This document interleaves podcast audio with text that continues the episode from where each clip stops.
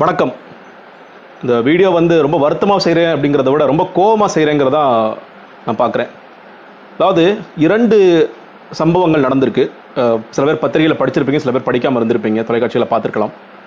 இந்த பெண் இவங்க பேர் சரண்யா. ஒரு காஞ்சிபுரத்தில் ஒரு கிராமத்தில் ஒரு வேளாண் துறை அலுவலகத்தில் வேலை செஞ்சிட்ருக்காங்க. ஒரு 24 வயது பெண்மணி. அவங்க டிஎன்பிஎஸ்சி குரூப் 4 எக்ஸாம்ஸ் கிளியர் பண்ணி போன வருஷம் கிளியர் பண்ணி இந்த பதவிக்கு வந்திருக்காங்க. தொடர்ந்து அவங்களுக்கு குரூப் 1 எக்ஸாம் எழுதி எப்படியாவது ஒரு ஐஏஎஸ் கேடர் போகணும் அப்படிங்கிறது ஒரு ஆசையாக இருந்தது, மிகப்பெரிய ஆசையாக இருந்தது. அதற்காக ஒரு பக்கம் படிச்சுக்கிட்டு இருக்காங்க, ஒரு பக்கம் இந்த வேலையும் பார்த்துட்டு இருக்காங்க, குடும்பத்தை காப்பாற்றணுங்கிறதுக்காக. இன்னொரு பக்கம் ஒரு மாற்றுத்திறனாளி, அவங்களுக்கு கையில் கொஞ்சம் பிரச்சனைகள் இருக்குது.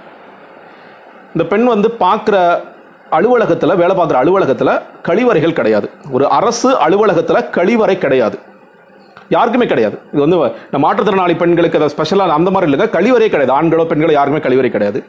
இங்கே வேலை செய்கிற பெண்கள் எல்லாருமே பக்கத்தில் ஏதாவது இந்த பில்டிங்கில் வேலை நடக்கும் இல்லையா, அங்கே இல்லை யாராவது ஒரு பக்கத்தில் இருக்க வீடுகள் அது மாதிரி போய்ட்டு அங்கே தான் அந்த கழிவறைகளை பயன்படுத்துகிறாங்க. எவ்வளோ வாட்டி பக்கத்தில் இருக்க வீடுகளுக்கு போயிட்டு இருக்க முடியும்? ஏதோ ஒரு கட்டடம் ஒன்று போயிட்டு இருக்கு, அந்த கட்டடத்தில் போயிட்டு அங்கே தான் போய் அவங்க ஒவ்வொரு தடவையும் அது கழிவறை மாதிரி பயன்படுத்திட்டு வரணும் அப்படிங்கிற மாதிரி இருக்குது சுச்சுவேஷன். ஸோ ஒரு நாள் சனிக்கிழமை போகிறாங்க, பக்கத்தில் இருக்க ஒரு கட்டப்பட்டு இருக்க பில்டிங்க்கு போகிறாங்க. அவங்க திரும்ப வரவே இல்லை. என்னடா ஒரு அரை மணி நேரம் ஆச்சுன்னு சொல்லிட்டு எல்லாரும் பதறி அடிச்சுட்டு போகும்பொழுது எந்த பில்டிங்க்கு எல்லாரும் போவாங்களோ அங்கே போகும்பொழுது செப்டிக் டேங்க்கில் அவங்களோட செருப்பு மிதந்துட்டு இருக்கு. தூக்கிட்டு போகிறாங்க, தூக்கிட்டு போகிற வழியில் அவங்க இறந்து போயிட்டாங்க. 24 வயது பெண்மணி, எவ்வளவோ கனவுகளோட இருக்கிற ஒரு பெண்மணி இறந்து போய்விட்டார்கள். இது ஒரு பக்கம். இன்னொரு பக்கம் நிலம்பூரில் ஒரு தாயும் ஒரு மகளும் 2 பேரும், இவங்க 2 பேரும் வண்டியில் வந்துட்டுருக்காங்க. இந்த நிலம்பூர்லேருந்து மதுரவாயில் புறவழிச்சாலை பக்கத்தில் இருக்க அந்த லிங்க் ரோட்டில் வந்துகிட்டே இருக்கிறாங்க. வந்துட்டு இருக்கும்போது ஏதோ நடக்குது. கொஞ்சம் நேரங்களில் கழித்து பார்க்கும் பொழுது என்னோட வண்டி மட்டும் புதர் பக்கம் கிடக்குது அப்படின்னு சொல்லிட்டு எல்லாரும் பார்க்கும் பொழுது அந்த மழைநீர் வடிகால் தொட்டிக்குள்ளே தாயும் மகளும் இறந்து போய் கிடக்கிறாங்க. இது இன்னொரு பக்கம். நிலம்பூர்லேருந்து இவங்களுக்கும் இந்த பெண்ணுக்கும் நிறைய கனவுகள் இருந்திருக்கும், என்னமோ கனவுகள் ஆசைகள்லாம் இருந்திருக்கும். இது 2லையும் என்ன சம்பவம்னு கேட்டிங்கன்னா, ஒன்று இந்த சம்பவம் நடந்த பிறகு இதற்கு காரணமான துறை அதிகாரிகள்லாம் என்ன சொல்கிறாங்கன்னா, நாங்கள் இந்த மாதிரி இன்ஃப்ராஸ்ட்ரக்சரை டெவலப் பண்ணுறதுக்கு 90 கோடி ரூபா வரைக்கும் நாங்கள் ஒதுக்கியிருக்கோம், அது ஏன் கட்டலைங்கிறது தெரியலை, இந்த உடனடியாக ரிப்போர்ட் எழுதி ஆட்சியர் அனுப்பிச்சிட்டாங்க அப்படின்னு சொல்லிட்டார். ரிப்போர்ட் எழுதி அனுப்பிச்சாலும் இல்லை, முடிஞ்சிருச்சு இல்லையா. இந்த 90 கோடி வச்சுட்டு ஏன் கட்டலை, இல்லை யாராவது திருடிட்டானா, யாராவது ஊழல் பண்ணிட்டானா, அதை பற்றிலாம் நம்ம கவலையே கிடையாது.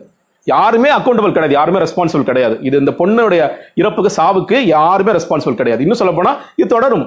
உடனடியாக அங்கே டாய்லெட் வரப்போதா, அந்த ஆஃபீஸில் டாய்லெட் கட்ட போகிறானுங்களா, இல்லை இல்லை இல்லை தமிழ்நாட்டில் எல்லா அரசு அலுவலகளையும் ஒன்று டாய்லெட் கட்ட போகிறாங்களா, கிடையாது. இல்லை தமிழ்நாட்டுக்கு எல்லா அரசு பள்ளிகளிலும் டாய்லெட் கட்ட போகிறாங்களா, கிடையாது. நமக்கு அது முன்னுரிமை கிடையாது. இல்லை ஸ்வச்ச பாரத் என்னமோ பேசுவோம் ஒரு பக்கம். இன்னொரு பக்கம் இன்னும் நீங்கள் ஒரு அரசு அலுவலகத்தில் டாய்லெட் இல்லைன்னு சொல்லும் ஒரே சமயத்தில் தான் ஸ்வச்ச பாரத்தில் நம்ம சாதிச்சு எங்கேயோ போயிட்டோன்னு ஒரு பெரிய கதையெல்லாம் பேசிகிட்டு இருக்கோம் ஒரு பக்கம். இந்த சம்பவத்தில் பார்த்தீங்கன்னா அவங்க என்ன சொல்கிறாங்கன்னா, இது மதுரவாயில் பைபாஸ் போடும் போது அவங்க வேலை செஞ்சுருக்கணும். எப்போ மதுரவாயில் பைபாஸ் போட்டு எவ்வளோ வருஷமாச்சு? அந்த பைபாஸ் போடும் போது அவங்க தோண்டிருந்தாங்க. மழைநீர் வடிகால் அந்த தொட்டிகளில் போய் அவங்க எப்படி விழுந்தாங்கன்னு தெரியலை. சென்னை கார்பரேஷன் பகுதிக்குள்ளே வருது, இது மாவட்டத்துக்குள்ளே வருது, ஜோனுக்குள்ளே வருது. ஒரு கார்பரேஷன் பார்த்துருக்கலாம். அவங்களே சொல்கிறாங்க, நிறைய ஆடு மாடுங்கள்லாம் விழுந்து செத்து போயிருக்கு, நாயெல்லாம் செத்து போயிருக்குங்க, பல பேர் விழுந்து அடிபட்டெல்லாம் போயிருக்காங்க. ஆனால் யார் செத்ததில்லை, இப்போ தான் அவங்கள சாகுறாங்க.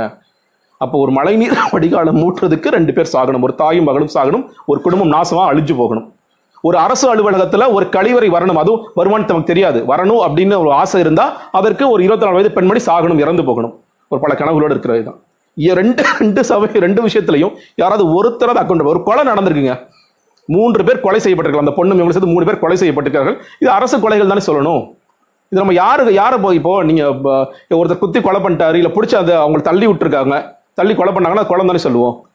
இப்போ அந்த டாய்லெட் இல்லை அதனால நான் போய் விழுந்தேன், இல்லை மழைநீர் வடிகாலில் விழுந்தேன்னா அது யாருடைய, அந்த மழைநீர் வடிகாலை மூடாது யாருடைய தப்பு, இந்த டாய்லெட் கட்டாது யாருடைய தப்பு? அப்போ அதற்கு யாராவது ஒருத்தராவது அக்கௌண்டபிளான்னு கேட்டிங்கன்னா அரசு நிர்வாகத்தில் யாருமே அக்கௌண்டபிள் கிடையாது. டெத் பை நெக்லிஜென்ஸ்னு சொல்லி எழுதிடுவானுங்க, டெத் பை ஆக்சிடென்ட்னு சொல்லி எழுதிடுவானுங்க. இது டெத் பை நெக்லிஜென்ஸ் யாரால, இவங்களோட நெக்லிஜென்ஸா, அரசாங்க நெக்லிஜென்ஸ் தானே.